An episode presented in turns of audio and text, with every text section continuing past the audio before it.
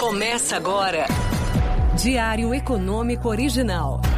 Uma análise das principais informações que impactam os mercados, a economia global e do Brasil. Apresentação: Marco Caruso. Bom dia. Hoje é quarta-feira, 15 de março de 2023, e esse é o seu Diário Econômico Original.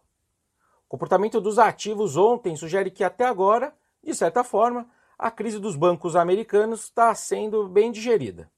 Ontem eu destaquei que o fechamento de segunda não trouxe um risk-off totalmente generalizado, né, mas mais concentrado. E ontem o que se viu foi uma recuperação das principais bolsas, com um dólar misto ao redor do mundo e alguma alta dos juros futuros depois daquela afundada no começo da semana. As ações dos bancos lideraram o rally lá fora, com o First Republic Bank, que é outro que entrou na mira dos investidores, subindo 25%. O banco tinha caído 60% na segunda. Já os bancos na Europa também se estabilizaram. O índice bancário europeu, na bolsa, fechou em alta de 2,5%, depois de cair 7% segunda. Aliás, os rumores de uma fusão entre o UBS e o Credit Suisse voltaram para o noticiário. O CS, o linguajar aí Faria Leimer e sua trupe, é o segundo maior banco suíço, mas o preço das suas ações continuou caindo, está nas mínimas históricas em Zurique, acumulando 80% de queda desde a eclosão da Covid lá em 2020. Uma solução como essa, né, uma fusão, seria importante para evitar problemas maiores vindos daí. Bom, mas voltando para os mercados, as commodities seguem como uma das exceções, continuam caindo. E veja que as bolsas americanas subiram entre 1,5% e 2% ontem, mesmo com o CPI americano, a inflação para o consumidor, vindo um pouco mais salgado e com um qualitativo ruim, o que fez aquele juro curto americano que afundou 60 pontos segunda subir quase metade de volta ontem.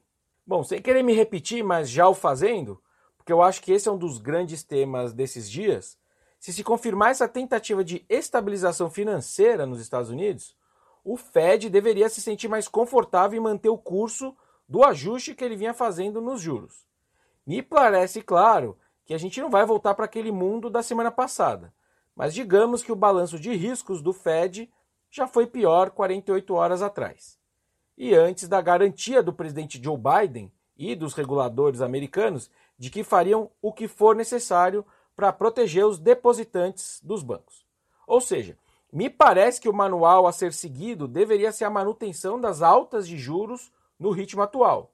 Mas uma dúvida justa para mim é se o Fed deveria continuar enxugando seu balanço, o tal do quantitative tightening, ou aperto quantitativo na nossa língua. Para quem não se lembra, desde a crise de 2008, o próprio BC americano vinha comprando títulos do mercado para jogar mais recursos na economia. O que, pelo contrário, né, obviamente, foi chamado de quantitative easing na época, justamente porque a ideia ali era aliviar as condições financeiras.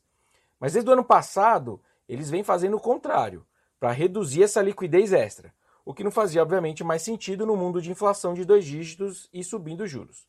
Só que hoje, desde que eles anunciaram esse o que for necessário, podemos dizer que existe um quantitative easing esperando para entrar em campo, se assim for necessário, né? Enfim, tudo isso vai ser esclarecido na quarta-feira da semana que vem, na reunião do Fed. Qual vai ser a estratégia que eles vão adotar? Bom, mas na nossa bolsa aqui acabou pesando uma série de fatores negativos mas ainda com destaque para essa falta de pulso das commodities que a gente está vendo desde o começo da semana.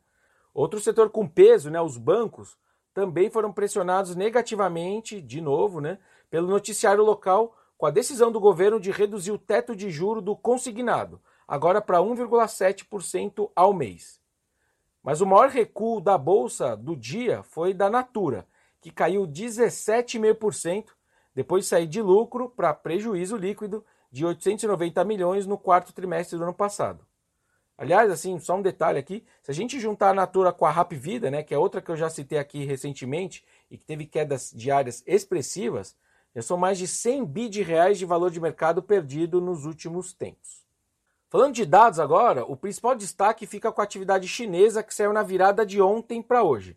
Por conta do feriado do Ano Novo chinês, os números eram referentes ao período de janeiro e fevereiro, e serviram para tentar avaliar a extensão e os primeiros passos dessa recuperação da economia chinesa depois do relaxamento das restrições da pandemia. E aí teve todo tipo de surpresa. A produção industrial cresceu frente a 2022, mas menos do que o esperado. As vendas no varejo expandiram em linha com as expectativas, enquanto os investimentos em ativos fixos vieram melhores do que o consenso esperava. Mesmo os investimentos imobiliários acabaram caindo menos do que o pessoal aguardava. O BC chinês também manteve suas taxas de juros inalteradas. Já na sexta passada, que eu acabei não comentando, os dados de crédito e oferta monetária vieram acima do esperado, ainda que num ritmo menor do que a gente estava vendo ali em janeiro. O Banco do Povo da China, que é como o pessoal chama o BC chinês, de fato tem preferido atuar muito mais na quantidade, né, na parte quantitativa da sua atuação, do que mexer nas suas taxas. De qualquer forma, no fim do dia, o que importa é que eles seguem dando suporte para a economia via impulsos de crédito e impulsos fiscais também. Bom dia, bons negócios e sorte sempre. Você ouviu? Diário Econômico Original. Uma análise das principais informações que impactam os mercados, a economia global e do Brasil. De segunda a sexta, às seis da manhã, no Spotify e YouTube.